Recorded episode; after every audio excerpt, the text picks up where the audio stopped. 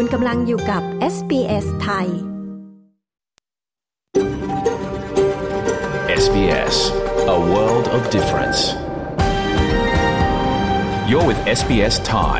on mobile, online and on radio คุณกำลังฟัง SBS ไทยทางโทรศัพท์มือถือออนไลน์ และวิทยุ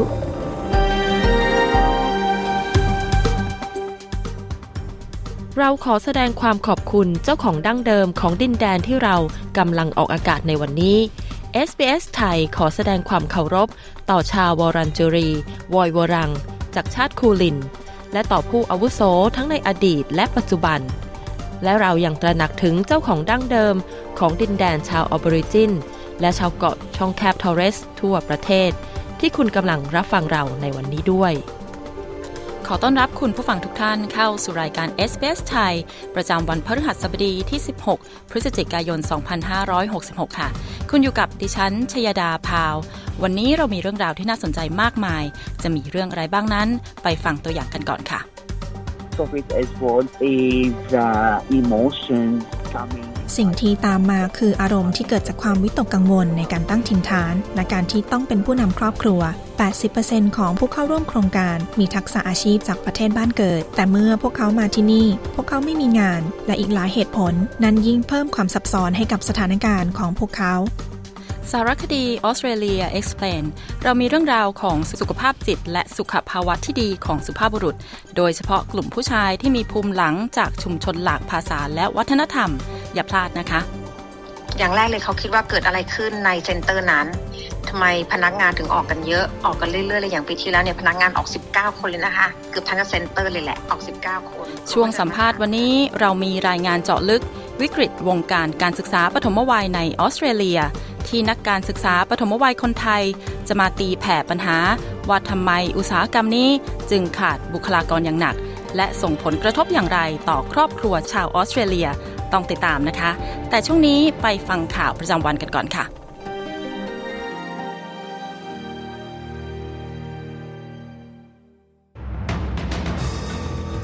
รัฐมนตรีด้านตรวจคนเข้าเมืองของออสเตรเลีย ได้ยื่นเสนอกฎหมายใหม่ต่อรัฐสภาเพื่อปรับปรุงกฎหมายการย้ายถิ่นฐาน นายกรัฐมนตรีอัลบานิซี ได้เดินทางถึงซานฟรานซิสโก เพื่อเข้าร่วมประชุมสุดยอดผู้นำเอเปกสำนักงานสิติแห่งชาติออสเตรเลียประกาศอัตราการว่างงานล่าสุดเพิ่มขึ้น 3.7%ติ ติดตามสรุปข่าวรอบวันจาก SBS ไทย ประจำวันที่ 16 พฤศจิกายน 2566 กับกระผม วาริศหนูช่วย รัฐมนตรีด้านตรวจคนเข้าเมืองแอนดรูจาลส์ได้ยื่นเสนอร่างกฎหมายฉบับใหม่ต่อรัฐสภาเพื่อปรับปรุงกฎหมายการย้ายถิ่นฐาน ซึ่งจะเพิ่มความเข้มงวดต่อผู้ที่ถูกปล่อยออกจากสถานกักกันคนเข้าเมือง เรื่องนี้เกิดขึ้นภายหลังจากที่คำตัดสินของศาลสูงที่ว่าการควบคุมตัวคนเข้าเมืองแบบไร้กรอบเวลานั้นขัดต่อกฎหมาย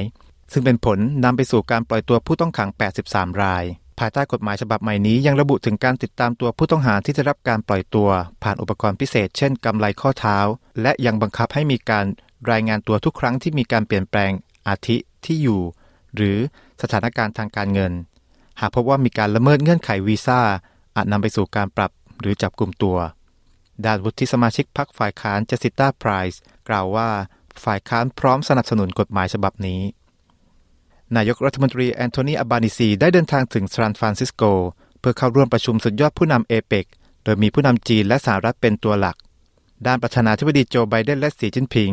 ได้พบปะนอกรอบในแคลิฟอร์เนีย โดยหวังจะรักษาความสัมพันธ์ระหว่างสหรัฐและจีนให้มั่นคง หลังจากเหตุความวุ่นวายในช่วงเวลาที่ผ่านมา ด้านนายกรัฐมนตรีไทยเดินหน้ารถโชว์โครงการแลนด์บริดจ์จากชุมพรไปชายฝั่งระนองที่เอเปกระบุเป็นโอกาสพัฒนาหลายด้านทำให้เกิดอุตสาหกรรมใหม่ ชวนภาคเอกชนสหรัฐลงทุนชี้ช่วยลดระยะเวลาในการขนส่ง 5-10 วัน ด้านสำนักงานสถิติแห่งชาติออสเตรเลียประกาศอัตราการว่างงานประจำเดือนตุลาคมที่ผ่านมา ว่าได้เพิ่มขึ้น 3.7%จาก 3.6%ของเดือนกันยานอกจากนี้ตัวเลขยังแสดงให้เห็นว่ามีงานใหม่ 54,900 ตำแหน่งในตลาดแรงงานช่วง 30 วันที่ผ่านมา โดยมีไม่ถึง 17,000 ตำแหน่งที่เป็นงานพาร์ทไทม์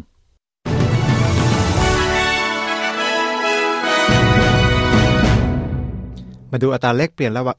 มาดูอัตราแลกเปลี่ยนเงินตราระหว่างประเทศนะครับ1ดอลลาร์สหรัฐแลกเป็นเงินไทยได้ 35 บาท 69 สตางค์1ดอลลาร์ออสเตรเลียแลกเป็นเงินไทยได้ 23 บาท 14 สตางค์1ดอลลาร์ออสเตรเลียแลกเป็นดอลลาร์สหรัฐได้ 65 เซนต์พยากรณ์อากาศทั่วฟ้าออสเตรเลียในวันศุกร์ที่ 17 วันพรุ่งนี้ เพิร์ธพรุ่งนี้จะมีแดดจ้าเป็นส่วนใหญ่ อุณหภูมิสูงสุดอยู่ที่ 29 องศาอดิเลด ท้องฟ้าแจ่มใส มีแดดจ้าเป็นส่วนใหญ่ อุณหภูมิสูงสุดอยู่ที่ 26 องศาเซลเซียส เมลเบิร์น มีเมฆเป็นส่วนใหญ่ อุณหภูมิสูงสุดอยู่ที่ 18 องศา โฮบาร์ต มีเมฆเป็นส่วนใหญ่ อุณหภูมิสูงสุดอยู่ที่ 19 องศา แคนเบรา มีเมฆบางส่วน อุณหภูมิสูงสุดอยู่ที่ 24 องศา ซิดนีย์ มีโอกาสเกิดฝน อุณหภูมิสูงสุดอยู่ที่ 22 องศา บริสเบน มีฝนฟ้าคะนอง อุณหภูมิสูงสุดอยู่ที่ 30 องศาเซลเซียส ดาร์วิน จะมีฝนโปรยเป็นบางช่วง อุณหภูมิสูงสุดอยู่ที่ 33 องศา ทั้งหมดนี้คือสรุปข่าวรอบวันจาก SBS ไทย ประจำวันที่ 16 พฤศจิกายน 2566 กับกระผม วาริศหนูช่วย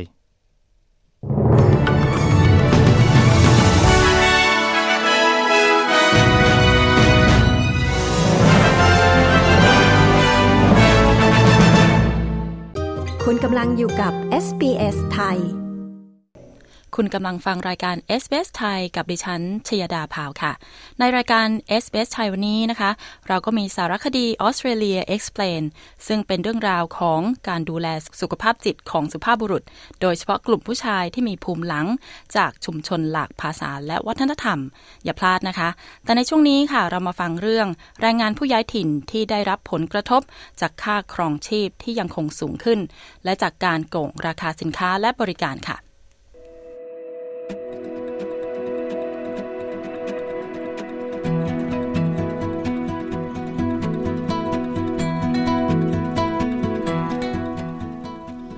แม้ว่าทุกครัวเรือนในออสเตรเลียจะรู้สึกถึงวิกฤตค่าของชีพที่เพิ่มสูงขึ้น แต่ก็มีบางชุมชนที่ได้รับผลกระทบมากกว่ากลุ่มอื่น ๆ มีการตั้งคณะกรรมการสอบสวนเรื่องการโกงราคา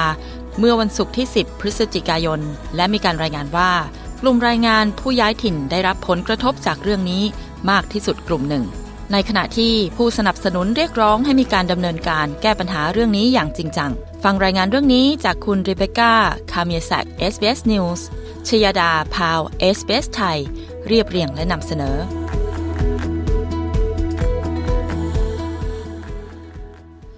ความกดดันค่าครองชีพกำลังกระทบกับครัวเรือนในออสเตรเลียอย่างหนัก จากการสำรวจล่าสุดพบว่า ชาวออสเตรเลียจำเป็นต้องตัดสิ่งจำเป็นพื้นฐานในชีวิตประจำวันมากขึ้นเรื่อยๆ เนื่องมาจากแรงกดดันด้านราคา แต่บางชุมชนได้รับผลกระทบจากราคาสินค้าที่สูงขึ้น และจากการโกงราคามากกว่ากลุ่มอื่น ๆ การโกงราคาคือ การที่ราคาสินค้าบริการ หรือสินค้าโภคภัณฑ์เพิ่มขึ้น จนไม่สมเหตุสมผล ผู้ช่วยเลขาธิการสาภาพแรงงานรัฐนิวเซาท์เวลส์โทมัสคอสตากล่าวว่าการโกงราคาอาจส่งผลเสียโดยเฉพาะอย่างยิ่งต่อชุมชนผู้ย้ายถิ่น เขากล่าวว่า Overwhelmingly, they are underpaid and paid below minimum wage, but also they are being charged excessive fees for things that uh, ordinarily we would consider just standard costs. So, for example, accommodation and transport. พวกเขาได้รับค่าจ้างต่ำกว่าค่าแรงขั้นต่ำอยู่แล้ว และยังถูกเรียกเก็บค่าธรรมเนียมต่างๆ ในระดับที่แพงกว่าปกติ เช่นค่าที่พัก ค่าขนส่ง ซึ่งแรงงานผู้ย้ายถิ่นต้องจ่ายแพงกว่ากลุ่มอื่น ๆ ภายในรัฐ เพราะพวกเขาตกเป็นเหยื่อได้ง่าย ต่อผู้ที่จ้องจะเอาเปรียบ ผู้ช่วยเลขาธิการสาภาพแรงงานรัฐนิวเซาท์เวลส์คอสตาชี้ผู้ช่วยเลขาธิการสาภาพแรงงานรัฐนิวเซาท์เวลส์โทมัสคอสตายังกล่าวอีกว่า แรงงานข้ามชาติในพื้นที่ส่วนภูมิภาค มักประสบความยากลำบากทางการเงิน เนื่องจากราคาค่าเช่าที่สูงอย่างไม่เป็นธรรม เขาอธิบายว่า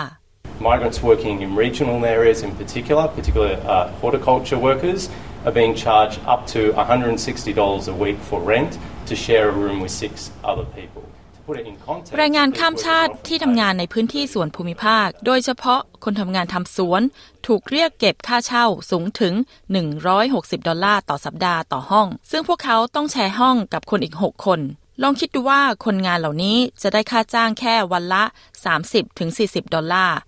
ซึ่งมันเป็นสิ่งที่รับไม่ได้จริง ๆ ผู้ช่วยเลขาธิการสาภาพแรงงานรัฐนิวเซาท์เวลส์ทอมัสคอสตาเปิดเผย และเมื่อเร็วๆนี้ ประธานการสอบสวนการโกงราคา ศาสตราจารย์อาลันเฟลส์ได้ตั้งคณะกรรมการสอบสวนพฤติกรรมการโกงราคา และการขึ้นราคาสินค้าและบริการอย่างไม่เป็นธรรมการไต่สวนนี้ได้รับมอบหมายจากสภาสหภาพการค้าแห่งออสเตรเลีย โดยกำลังตรวจสอบขอบเขตของพฤติการณ์การโกงราคาที่ธุรกิจขนาดใหญ่นำมาใช้ ซึ่งส่งผลกระทบต่อครัวเรือนในออสเตรเลียศาสตราจารย์เฟลส์กล่าวว่าชุมชนผู้ย้ายถิ่น เป็นกลุ่มที่ได้รับผลกระทบหนักที่สุดจากการโกงราคา เขากล่าวว่า There's been a bad history of seriously underpaying them and that needs to be made a criminal offence where it is deliberate and sustained and serious. Another area where เราพบประวัติการจ่ายค่าแรงอย่างไม่เป็นธรรม ซึ่งเป็นความผิดในคดีอาญา ซึ่งเป็นการกระทำโดยจงใจต่อเนื่องยาวนาน อีกประเด็นหนึ่งที่ครอบครัวผู้ย้ายถิ่นได้รับผลกระทบมากคือ เรื่องของการส่งเงินกลับบ้าน ซึ่งพบการเรียกเก็บค่าธรรมเนียมที่สูงมาก ผมถือว่ามันเป็นการโกงราคา ประธานการสอบสวนการโกงราคา ศาสตราจารย์อลันเฟลส์กล่าว ศาสตราจารย์เฟลส์อธิบายว่าการโกงราคาเป็นส่วนหนึ่งของปัญหาเชิงระบบ ในขณะที่บริษัทได้กำไร และผู้บริหารได้ขึ้นเงินเดือน แต่เงินเดือนของพนักงานยังคงเท่าเดิม การใช้จ่ายของสิ่งจำเป็นพื้นฐานยังเพิ่มขึ้นตามอัตราเงินเฟ้อ ซึ่งทำให้บางครัวเรือนต้องตัดสิ่งจำเป็นในชีวิตประจำวันเหล่านี้ออกไป จากการวิจัยล่าสุดของ OECD เปิดเผยว่า ผลกำไรของบริษัทเป็นตัวขับเคลื่อนหลักของอัตราเงินเฟ้อ ในออสเตรเลีย ราคาสินค้าและบริการได้เพิ่มขึ้น เพื่อทำให้มีกำไรมากขึ้น แต่มันไม่สอดคล้องกับต้นทุนการผลิตที่เพิ่มขึ้นด้วยศาสตราจารย์เฟลส์กล่าวว่านี่เป็นปัญหาใหญ่สำหรับผู้ผลิตสินค้าและบริการ ที่มีรายได้น้อยลงจากผลิตภัณฑ์ของตน เช่นเกษตรกร เขาชี้ว่า Farmers are getting paid less for their meat but we consumers all we see is food prices and meat prices going up or barely going down it's a significant problem because เกษตรกรได้รับกำไรจากค่าเนื้อสัตว์น้อยลง แต่เราผู้บริโภคสังเกตว่า ราคาอาหารและราคาเนื้อสัตว์สูงขึ้น และแทบจะไม่ลดลงเลย ปัญหานี้เป็นปัญหาสำคัญ เพราะสัดส่วนของกำไรของรายได้ประชาชาติเพิ่มขึ้นอย่างรวดเร็ว ในขณะที่สัดส่วนของค่าจ้างน้อยลง จะเห็นได้ว่ากำไรที่เพิ่มขึ้นนั้น มาจากการที่ธุรกิจต่างๆ เพิ่มราคาสินค้าให้สูงขึ้น ศาสตราจารย์อลันเฟลส์เปิดเผย ในปีงบประมาณนี้ Woolworths ซูเปอร์มาร์เก็ตยักษ์ใหญ่ได้ประกาศผลกำไร 1,620 ล้านดอลลาร์ในช่วงเวลาเดียวกัน คู่แข่งหลักอย่าง Coles ก็ประกาศผลกำไร 1,100 ล้านดอลลาร์ หัวหน้าฝ่ายการเข้าถึงด้านเศรษฐศาสตร์ของ Deloitte พราดีฟิลิป กล่าวว่าจำเป็นต้องมีมาตรการอื่น เพื่อแก้ไขปัญหาของแรงกดดันด้านค่าครองชีพ เขากล่าวว่า In addition to the spot checks on price gouging, we need some more fundamental reform of competition. We need to look across all of our sectors and make sure that competition reforms are driving the best deal for the consumer. นอกเหนือจากการตรวจสอบการโกงราคาแล้ว เรายังจำเป็นต้องมีการปฏิรูปการแข่งขันขั้นพื้นฐานเพิ่มเติม เราต้องพิจารณาทุกภาคส่วนของเรา และตรวจสอบให้แน่ใจว่า การปฏิรูปการแข่งขันกำลังผลักดันผลลัพธ์ที่ดีที่สุดสำหรับผู้บริโภค สิ่งที่สำคัญคือ เราต้องจัดการกับอัตราเงินเฟอ้อพื้นฐานอย่างมีระบบ ต้องแน่ใจว่าเราขับเคลื่อนการปฏิรูปการแข่งขันสำหรับภาคส่วนต่างๆ ในเศรษฐกิจของเรา การทำเช่นนั้น เราอาจลงเอยด้วยการจุดประกายจิตสำนึกของผู้ประกอบการ ซึ่งมีความสำคัญอย่างยิ่งต่อการขับเคลื่อน การผลิตในระบบเศรษฐกิจของออสเตรเลีย หัวหน้าฝ่ายการเข้าถึงด้านเศรษฐศาสตร์ของ Deloitte พราดีฟิลิปสรุป รายงานเรื่องนี้โดยคุณริเบคก้าคาเมียแซกจาก SBS News เรียบเรียงและนำเสนอโดยดิฉันชยดาพาว SBS ไทยค่ะ คุณกำลังฟังรายการ s อ s ไทยกับดิฉันชยดาพาวค่ะ คุณสามารถฟังรายการสดของเราได้ทุกวันจันทร์ และวันพฤหัสบดี เวลา 14 นาฬิกาทางช่อง SBS 3หรือคุณสามารถฟังซ้ำได้ในช่วงเวลาเดิมที่เวลา 22 นาฬิกาทางช่อง SBS 2ค่ะ หากคุณฟังเราทางพอดแคสต์ก็สามารถฟังเราได้ตามปกตินะคะ คุณสามารถติดตามเราได้ทางออนไลน์ด้วยค่ะ ไม่ว่าจะเป็นทางเว็บไซต์ sbs.com.au/thai หรือที่ Facebook facebook.com/thai นะคะ ช่วงนี้มาฟังสารคดี Australia Explain จากคุณชลดากรมยินดี ทีมงาน SBS ไทยค่ะ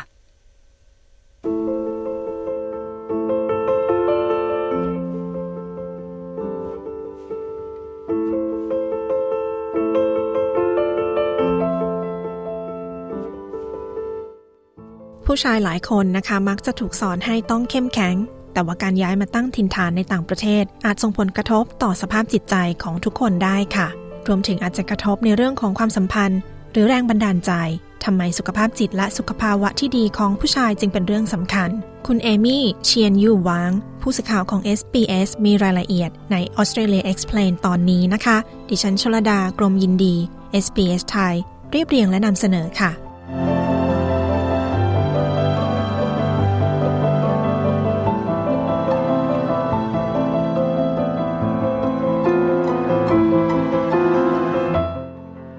สร้างชีวิตใหม่ในออสเตรเลีย นับว่าเป็นความฝันของหลายคนที่อพยพมาประเทศนี้ แต่การทำตามความฝันอาจจะต้องเผชิญอุปสรรคมากมาย คุณเจสสิก้าฮากิน ผู้จัดการฝ่ายปฏิบัติการด้านความรุนแรงในครอบครัว และความรุนแรงทางเพศ ที่ Settlement Services International Domestic มีโครงการสร้างครอบครัวที่เข้มแข็ง รวมกับ Relationship Australia แห่งรัฐ New South Wales สำหรับชายอายุ 18 ปีขึ้นไป ที่เคยใช้ความรุนแรง หรือมีพฤติกรรมก้าวร้าวในความสัมพันธ์ คุณฮากินส์อธิบายถึงโปรแกรมการเปลี่ยนแปลงพฤติกรรมสำหรับผู้ชาย หรือ Men's Behavior Change Programs ที่ดำเนินการมาหลายสิบปี และยังมีโปรแกรมที่ปรับให้เหมาะกับวัฒนธรรมต่างๆ เพื่อช่วยให้ผู้ชายรับมือกับการปรับตัวในประเทศใหม่ได้ค่ะ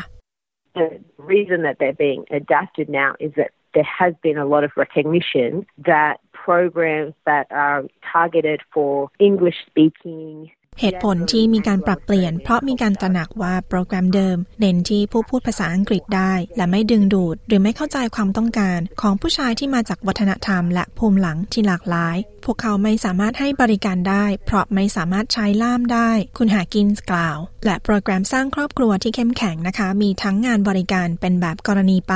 หรืองานกลุ่ม ซึ่งเป็นภาษาอาหรับิกหรือภาษาทมิลเป็นเวลา 18 สัปดาห์ We pick these communities because we have worked with these communities. We have contacts in these communities. We know that there is no evidence that any community there are higher rates. เราเลือกชุมชนเหล่านี้ เพราะเราเคยทำงานกับพวกเขา เราสามารถติดต่อพวกเขาได้ ไม่ได้มีหลักฐานว่าชุมชนใด มีอัตราของความรุนแรง สูงกว่าชุมชนใด เราทราบดีว่าผู้หญิงที่เป็นผู้อพยพ หรือผู้ลี้ภัยมักเผชิญอุปสรรคด้านระบบ ภาษา วัฒนธรรม และการย้ายถิ่นฐาน คุณหากินอธิบาย ทางด้านคุณกัสซันนูจามชาวเลบานอน เคยเป็นผู้ร่วมงานกับโครงการนี้ เขากล่าวว่าผู้ชายมักถูกมองว่าเป็นหัวหน้าครอบครัวในบางวัฒนธรรม ซึ่งเป็นความคาดหวังว่าผู้ชายจะเป็นคนหาเลี้ยงครอบครัว และคนในครอบครัวจึงต้องฟังและปฏิบัติตาม He should be listened to. He should be followed. But the other part of it as well is uh, emotions coming from สิ่งที่ตามมาคืออารมณ์ที่เกิดจากความวิตกกังวลในการตั้งถิ่นฐาน และการที่ต้องเป็นผู้นำครอบครัว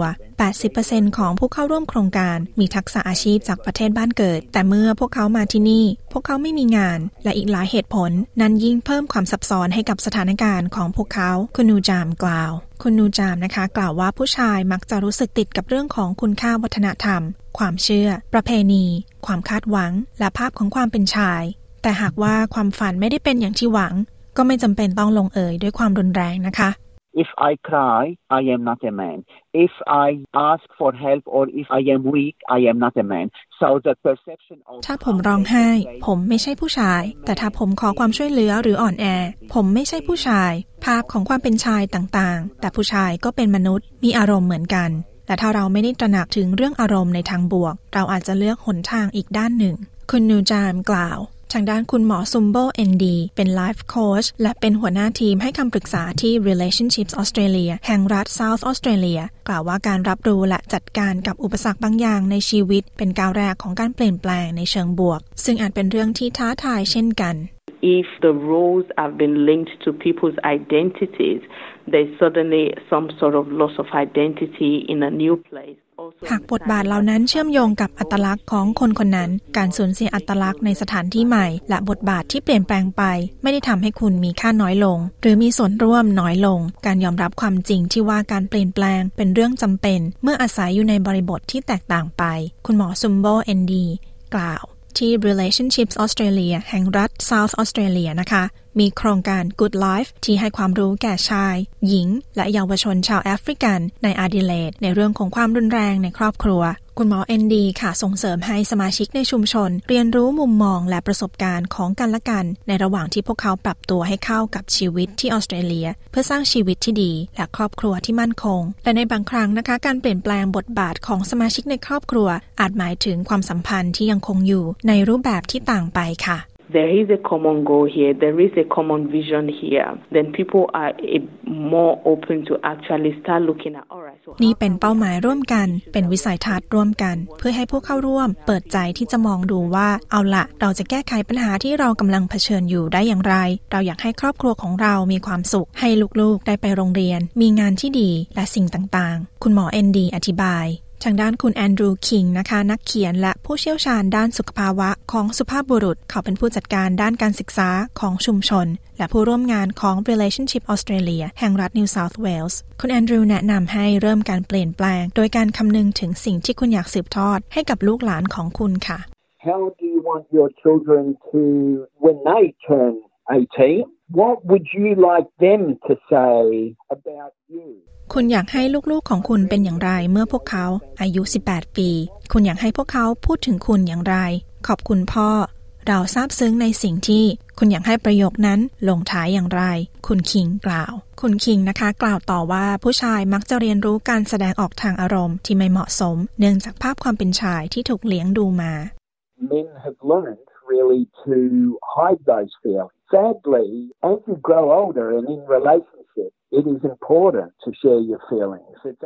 ผู้ชายมักเรียนรู้ที่จะซ่อนความรู้สึกเรื่องน่าเศร้าคือยิ่งคุณโตขึ้น การแสดงความรู้สึกของคุณเป็นสิ่งสำคัญในความสัมพันธ์ มันไม่ใช่สัญญาณของความอ่อนแอ จริง ๆ แล้วมันเป็นสัญญาณของความเข้มแข็ง ความกล้าหาญมันช่วยในการสร้างความสัมพันธ์ใกล้ชิดกับผู้อื่น อีกสิ่งสำคัญที่ผู้ชายควรเรียนรู้ คือปล่อยวางคำสอนเก่าๆ ที่พวกเขาเคยได้รับในวัยเด็กเพื่อให้สามารถแบ่งปันความรู้สึกกับคนสำคัญได้ คุณคิงอธิบาย อย่างไรก็ตามนะคะ การเก็บความรู้สึกและอารมณ์ อาจปะทุเป็นภูเขาไฟได้ในภายหลัง ซึ่งนำไปสู่พฤติกรรมก้าวร้าว It's like a Coke bottle which you actually shake. And one of the things which often we think we learn in life, it's not actually true, is that others actually เหมือนกับขวดโค้กที่คุณเขยา่า สิ่งหนึ่งที่เราคิดว่าเรารู้ คือเราคิดว่าผู้อื่นทำให้เราระเบิด ซึ่งไม่ใช่เรื่องจริง จริงๆ แล้วเราเลือกได้ คุณคิงอธิบาย คุณคิงนะคะ แนะนำให้พูดคุยกับผู้อื่น หรือขอความช่วยเหลือจากผู้เชี่ยวชาญก่อนที่จะถึงจุดวิกฤต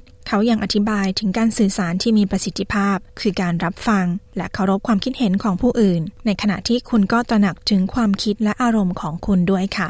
it's often good to sit down because your energy is more centered. Be relaxed. If you're going to have an important discussion with สิ่งที่มักจะดีคือการนั่งลง เพราะพลังงานของคุณจะมีศูนย์กลางมากขึ้น ผ่อนคลายก่อนที่จะพูดคุยเรื่องสำคัญกับใครสักคน พยายามอย่าใช้ยาหรือแอลกอฮอล์เพราะมันจะทำให้เราสับสนกับความรู้สึกและความคิดทำให้วุ่นวาย วางแผนล่วงหน้า แน่นอนมันหมายความว่าคุณกำลังทำสิ่งที่แตกต่างไปจากวิธีที่คุณเติบโตมา และนั้นเป็นเรื่องที่ท้าทาย แต่ก็ตื่นเต้นเช่นเดียวกัน คุณคิงกล่าวแม้ว่าการพูดถึงความรุนแรงในครอบครัวจะถูกมองว่าเป็นเรื่องต้องห้าม การเปลี่ยนแปลงจะเกิดขึ้นได้ เมื่อมีการพูดคุยกันอย่างเปิดอกในสภาพแวดล้อมที่ปลอดภัยค่ะ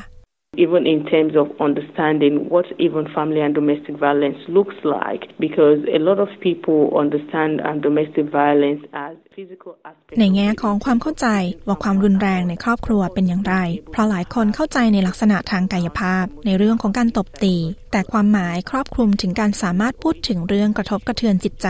การทำร้ายร่างกาย การล่วงละเมิดทางเพศ หรือการควบคุมทางการเงิน มันช่วยให้ผู้คนเข้าใจได้มากขึ้น ว่าแม้ว่าคุณจะไม่ได้ตบตี แต่คุณอาจทำให้อีกฝ่ายหนึ่งรู้สึกไม่ดี ทางใดทางหนึ่ง คุณหมอแอนดีอธิบายสำหรับคุณผู้ชายที่มีความกังวลในเรื่องของอารมณ์ หรือความสัมพันธ์ สามารถโทรรับคำปรึกษาได้โดยที่ไม่เสียค่าใช้จ่าย 24 ชั่วโมง กับ Men's Line Australia ที่เบอร์ 1300 7899 78 ค่ะ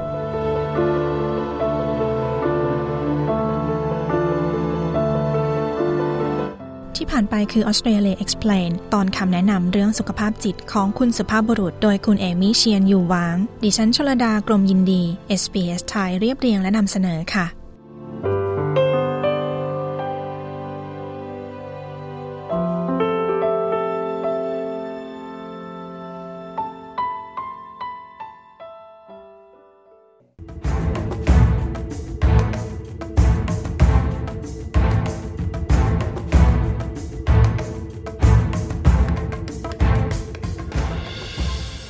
กว่าครึ่งของนักการศึกษาปฐมวัยในออสเตรเลียจึงพากันลาออก ทำไมชาวแคร์เกือบทุกแห่งจึงไม่มีพนักงานทำงาน ครอบครัวและเด็กได้รับผลกระทบจากสถานการณ์นี้อย่างไร ติดตามรายงานเจาะลึก วิกฤตการวงการการศึกษาปฐมวัยในออสเตรเลีย ชยาดา พาว SBS ไทย รายงานสถานการณ์ค่าครองชีพที่เพิ่มสูงขึ้นในออสเตรเลีย เป็นปัจจัยหลักที่ผลักให้คนต้องออกไปทำงานมากขึ้น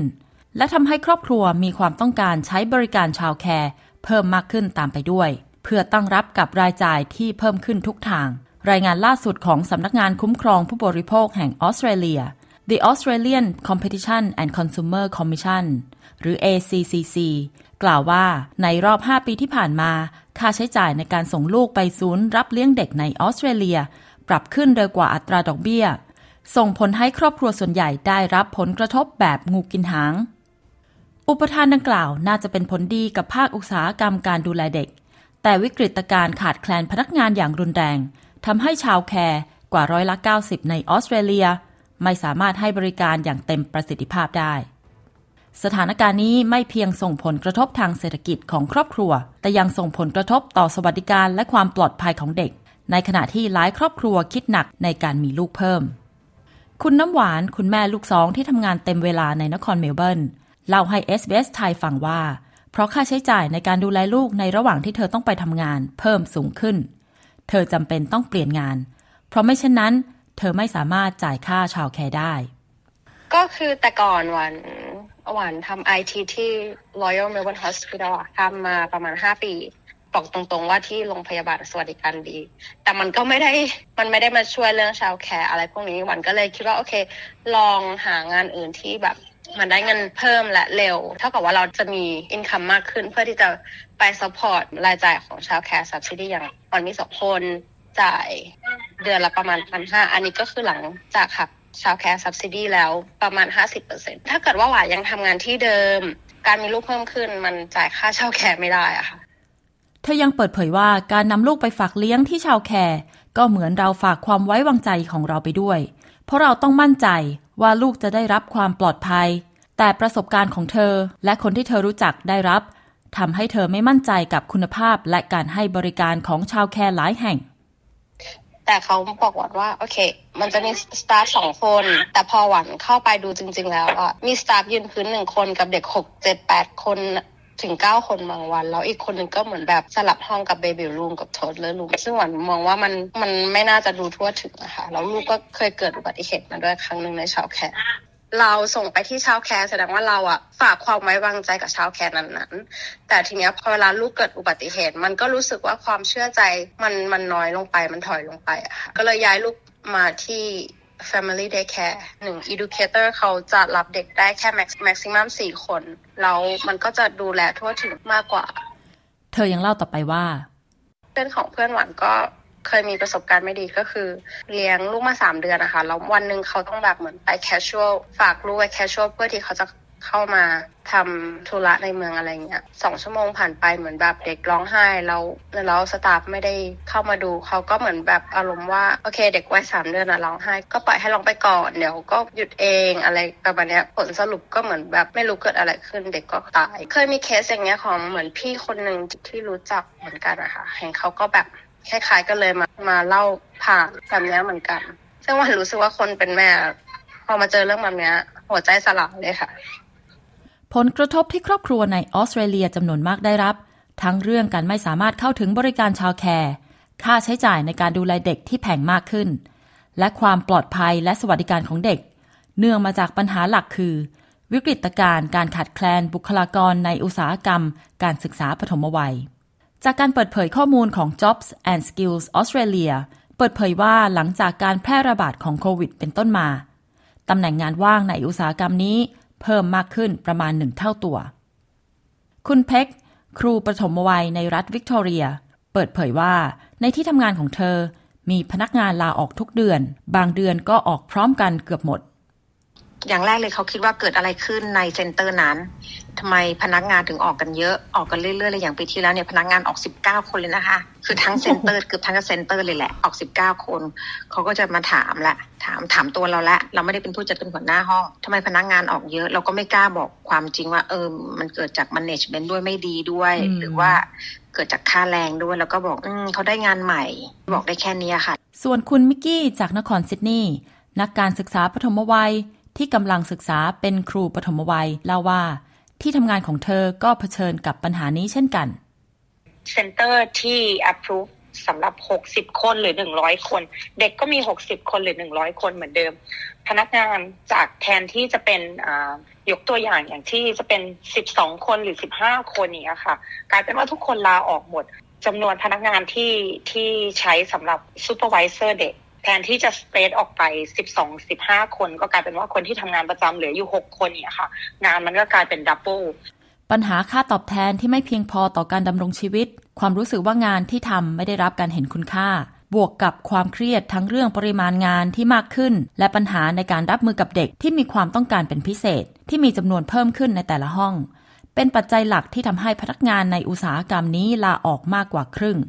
และเป็นต้นต่อของสถานการณ์ที่กลายเป็นปัญหาระดับชาติ คุณเพ็กครูประถมวัยในรัฐวิกตอเรียชี้ว่า ค่าตอบแทนที่ครูประถมวัย และนักการศึกษาประถมวัยได้รับ ไม่สมดุลกับปริมาณงานที่รับผิดชอบ ถ้าเกิดเทียบค่าตอบแทนกับการที่การงาน workload ที่เราทำแล้วอะ่ะ มันไม่ balance กันนะคะมันไม่ match คือค่าตอบแทนอะ มันน้อยอะค่ะ มันไม่สมกับงานรับผิดชอบที่เราต้องมีอะค่ะ มันเยอะมากเลย เลี้ยงดูเด็กนี่มันก็ไม่ได้ง่าย ๆ เลยอะค่ะ มัน งานมันหนักมากเนี่ยต้องทำด็อกิเมนต์อีกต้องทำ learning story ทำอะไรอีกอะส่วนคุณมิกกี้ก็เห็นด้วยกับประเด็นนี้ เธอชี้ว่า สาเหตุที่ทำให้ครูปฐมวัยค่ะแคนก็คือด้วยด้วยแรงกดดันทุกอย่างที่มันประกอบกันด้วยภาระหน้าที่แล้วก็ documentation แล้วก็เรื่องที่เราจะต้องดีลกับเด็กในแต่ละวันนะคะ ซึ่งมันมันค่อนข้างหนัก บวกกับค่าแรงที่ educator แล้วก็ครูปฐมวัยได้รับ มันก็ไม่ได้แตกต่างจากงานอื่นเท่าไหร่ แต่ความรับผิดชอบมันค่อนข้างสูง แล้วก็เราจะต้องเรียนเพื่อให้จะได้วุฒิแล้วก็มาทำงานในตรงนี้ค่ะ คิดว่าปัญหาตรงนี้มันทำให้คนที่เขาอาจจะเรียนมาแล้วทำงานไปสักพักหนึ่งเขาก็ลาออกไปทำอย่างอื่นคุณป้อม คุณครูหัวหน้าด้านการสอนปฐมวัยในรัฐนิวเซาท์เวลส์อธิบายเพิ่มเติมว่า ความต้องการและความคาดหวังที่เพิ่มขึ้นของผู้ปกครอง ปริมาณงานเอกสารที่เพิ่มขึ้น และข้อบังคับของหน่วยงานที่ควบคุมดูแล และความต้องการของเด็กที่เพิ่มขึ้น ก็เป็นปัจจัยสนับสนุนให้บุคลากรเกิดความเครียด และไม่อยากทำงานในสายงานนี้ เธอกล่าวว่า แต่สมัยเนี้ยมันกลายเป็นว่าอุ้ยไปแบบชาวแคร์มันจะต้องเป็น brain development มันจะต้องแบบ child development เพราะฉะนั้นเพราะว่าผู้ปกครองคิดว่าเขาเขาจ่ายตังค์ไงต้องได้ในสิ่งที่เขาแบบควรที่จะได้จริงไหมแบบเขาจะคงไม่จ่ายตังค์ให้ลูกไปเล่นเลโก้ไปไปทำเพนติ้งที่เรียนอย่างเดียวเขาคิดว่าสิ่งที่เขาจ่ายอะมันจะต้องเขาจะต้องได้อะไรกลับคืนมา ต้องการที่จะเห็นว่าพัฒนาการของลูกเขาอะมันดีขึ้น มันทำให้ลักษณะการทำงานเนี่ยมันเปลี่ยนไป คนที่ทำงานอยู่นั้นเนี่ย พนักงานเนี่ยก็เครียดว่าโอ๊ยเราจะต้องมีการ observation เราจะต้องมี programming แบบที่แบบว่าที่ดีที่เลิศตรงเนี้ยเด็กมันจะมี big emotion เนี่ยเยอะใช่ไหม meltdown อารมณ์ไม่ดีอะแล้ว big behavior มันก็จะเยอะขึ้นจากเดิมมาก แล้วมันจะมีเด็กอีกกลุ่มหนึ่งที่มันมี trauma มาจากว่าพ่อแม่ทะเลาะกันบ่อย ในกลุ่มที่เป็น vulnerable อะไรเงี้ยมันเยอะขึ้น รวมทั้งเด็กที่เป็น neurodiverse อย่างพวก autistic language delay global delay อะไรอย่างเงี้ยมันเยอะมากอะ early childhood educator เนี่ยนะ อยู่กับเด็กทั้งวันน่ะหกชั่วโมงเป็นอย่างน้อยบางคนนี่สิบชั่วโมงด้วยก็มี มันก็มันก็เครียดอะคือครูเนี่ยกลายกลายเป็นแบบว่า secondary trauma ที่รับเอาความเครียดมาจากเด็ก แม้ว่าอาชีพในสายงานนี้ จะมีความสำคัญต่อระบบเศรษฐกิจและสังคมของออสเตรเลีย แต่นักการศึกษาปฐมวัยส่วนใหญ่ กลับรู้สึกว่างานของพวกเขาไม่ได้รับการเห็นคุณค่ามากเพียงพอ คุณนัทอดีตนักการศึกษาปฐมวัยจากรัฐเวสเทิร์นออสเตรเลีย เปิดเผยว่า คนทั่วไปมองว่างานนี้ก็เหมือนกับการดูแลเด็กเฉยๆ ไม่ต้องทำอะไรมาก เธอเล่าว่า การทำงาน childcare เนี่ย มันมันไม่ได้ง่าย เพราะบางคนคิดว่าอ๋อ เราจ่ายตังมาเขาแค่นั่งดูเด็ก แต่จริง ๆ แล้ว พวกเราไม่ได้นั่งดูเด็กเฉยๆ เราต้อง planning แล้วเราต้อง record การพัฒนาการของเด็กแต่ละคนอ่า educator บางคนนะคะเขาก็มีครอบครัวมีลูกเล็ก ๆ ซึ่งนับว่ามันเป็นอะไรที่แบบ stressful สำหรับเขามากเลยว่าทำงานกับเด็กๆแล้วกลับไปที่บ้าน ก็ต้องดูแลลูกตัวเอง ส่วนคุณเพ็กครูปฐมวัยในรัฐวิกตอเรียชี้ว่า หลายๆ ครั้งผู้ปกครองก็มองว่าครูปฐมวัยเป็นแค่พี่เลี้ยงเด็ก ซึ่งมีหน้าที่แค่เปลี่ยนผ้าอ้อม ไม่จำเป็นต้องมีความรู้สูงๆก็ทำงานได้ หลาย ๆ คนเลยคือสักส่วนมากเขาจะไม่เห็นคุณค่าของเราในด้านนี้ด้วยอะค่ะ โดยประสบการณ์มาแล้วคือมีหลายผู้ปกครองส่วนมากเลย เขาจะคิดว่าเราแค่เป็นคนแค่เปลี่ยน nappy นะคะ ไม่ใช่เป็นคนแบบมีความรู้ว่าเออเราไม่ใช่ educator ที่เปลี่ยน nappy ได้อย่างเดียวนะ กว่าเราจะไปตรงนี้ได้เราต้องเรียนจบคอร์สทั้ง cert three diploma แล้วก็มาเป็น bachelor ถึงจะมาเป็น ครูสอนได้เราไม่ใช่ไม่ได้เรียนจบอะไรมาเลยอะค่ะ เมื่อบุคลากรขาดแคลนทำให้ศูนย์รับเลี้ยงเด็ก ไม่มีพนักงานเพียงพอต่อการให้บริการแก่ครอบครัว บางศูนย์ก็ไม่สามารถให้บริการเต็มเวลา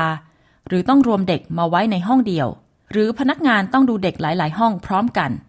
คุณนัทอดีตนักการศึกษาปฐมวัยจากรัฐเวสเทิร์นออสเตรเลีย เปิดเผยว่า ความกดดันและงานที่มากขึ้น สำหรับพนักงานที่เหลืออยู่ทำให้เธอเกิดความเครียด และจึงตัดสินใจลาออกจากงาน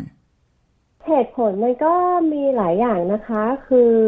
อย่างแรกเลยก็คือว่า stress ค่ะถามมาจากการทำงานแล้วก็แบบว่า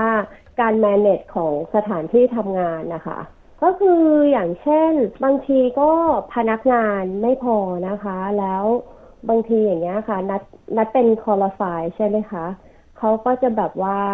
ต้องการหลาย ๆ อย่างจากเราอย่างสมมติ ถ้าทำงานบางที่ ถ้าเราเป็นลีดเดอร์เราก็จะดูแลแค่ห้องเดียวใช่ไหมคะ แต่ของนัดอะนัดจะโดนกดดันในแบบว่าให้ทำสองห้องเลยแล้วนัดต้องทำแบบโปรแกรมเอง observation เอง คือทุกอย่างทำเองหมดเลย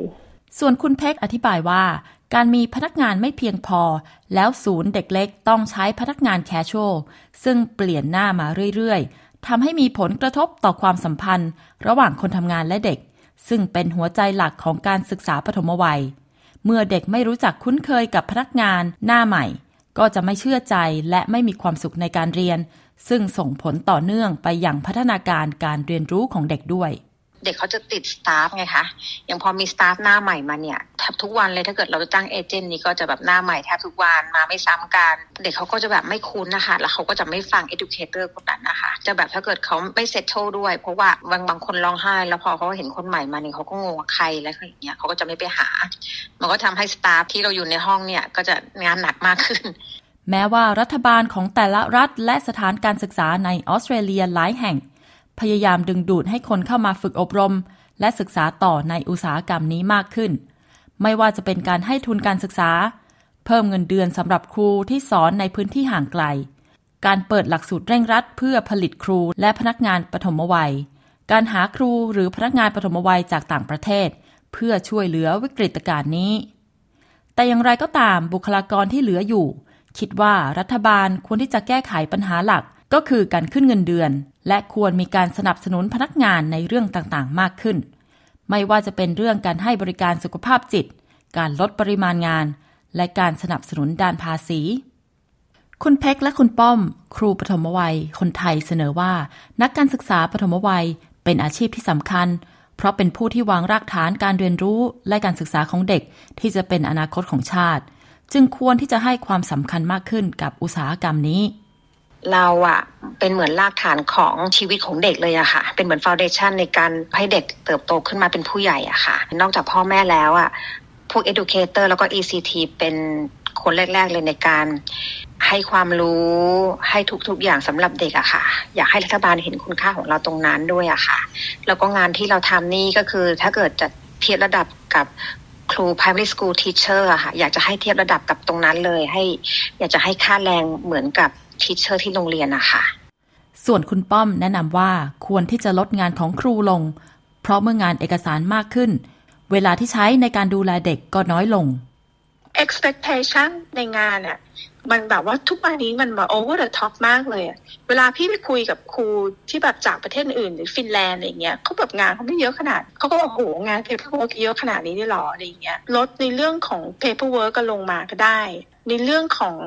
safety บางทีมันก็เยอะเกินไป มันทำให้เราแบบไม่ได้ดูเด็กเลยวันๆนั่งดูแต่อะไร safe ไม่ safeส่วนคุณมิกกี้ชี้ว่ารัฐบาลควรให้ความสำคัญของสิทธิประโยชน์ของพนักงานปฐมวัย ในเรื่องการเสียภาษีในการช่วยเหลือสังคม สายงานนี้มันค่อนข้าง high demand แล้วเราก็ก็เป็นงานที่เราช่วยสังคม เราช่วยเหลือผู้ปกครองที่เขาจะต้องทำงาน แล้วเขาไม่สามารถไปได้ เพราะว่า เขาจะต้องดูแลลูกเนี่ยค่ะ เรียกว่าเป็นประเทศที่คน migrant เข้ามาเยอะ แล้วก็ไม่ใช่ว่าทุกคนจะมีครอบครัว หรือใครที่สามารถจะ support ได้ ถ้ารัฐบาลสามารถช่วยลดหย่อนภาษีสำหรับคนที่ทำงาน childcare เงี้ยค่ะ เพื่อให้เป็นแรงจูงใจแล้วก็เหมือนเป็น allowance ให้ childcare educator หรือว่าครูปฐมวัยค่ะ เกิดแรงจูงใจว่าเฮ้ยเราทำงานตรงนี้อย่างน้อยๆเราได้ benefit ส่วนที่เราช่วยเหลือสังคมตรงนี้ ก็ก็น่าจะน่าจะช่วยได้ แล้วก็ถ้ากรณีที่รัฐบาลนะคะสามารถช่วยเหลือกลุ่มคนที่คนทำงานจริงๆอะค่ะ กลุ่มคนตรงเนี้ยเขาจะได้มีเวลาที่สามารถจะไปทำงาน เพื่อเป็นแรงขับเคลื่อนในสังคมของของออสเตรเลียได้ และคุณนัทแนะนำว่า นอกเหนือจากเรื่องการเพิ่มเงินเดือนแล้ว รัฐบาลควรสนับสนุน ด้านการดูแลสุขภาพจิต ของบุคลากรนักการศึกษาปฐมวัยด้วย เพราะเป็นงานที่อยู่กับความเครียดสูง เธอชี้ว่า health mental health อย่างเงี้ยค่ะ นัดว่ามันสำคัญมาก น่าจะมีแบบว่าจิตแพทย์เข้ามาคุยหรือว่าเข้ามาแนะ หรือว่า well being อะไรประมาณนี้ค่ะ เข้ามา help มา support เรื่องนั้น เพราะว่า นัดคิดว่าสายงานเนี้ย เป็นสายงานที่ยากแล้วก็มีความวิตกกังวลแบบทำให้ stress แล้วแบบว่า affect mental health พอสมควรนะคะ หากคุณมีความต้องการได้รับคำปรึกษาด้านสุขภาพจิตหรือ mental health คุณสามารถโทรศัพท์ได้ที่เบอร์โทร Lifeline 131114 หรือที่เว็บไซต์ beyondblue.org.au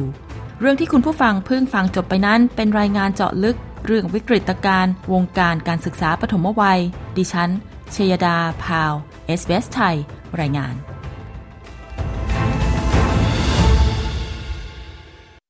คุณผู้ฟังคะย้ำอีกครั้งนะคะว่าคุณสามารถฟังรายการสดของเราได้ ทุกวันจันทร์และวันพฤหัสบดี เวลา 14 นาฬิกาทางช่อง SBS 3หรือคุณสามารถรับฟังได้ในช่วงเวลาเดิม ที่เวลา 22 นาฬิกาทางช่อง SBS 2ซึ่งจะเป็นรายการที่เราออกอากาศซ้ำค่ะ คุณสามารถค้นหาข้อมูลเพิ่มเติมได้ที่เว็บไซต์ sbs.com.au/thai นะคะดิฉันชยดาพาวทีมงาน SBS ไทยขอขอบคุณทุกท่านที่ติดตามรับฟัง วันนี้หมดเวลาลงแล้วนะคะพบกันได้ใหม่สัปดาห์หน้า ลาไปก่อนค่ะ สวัสดีค่ะ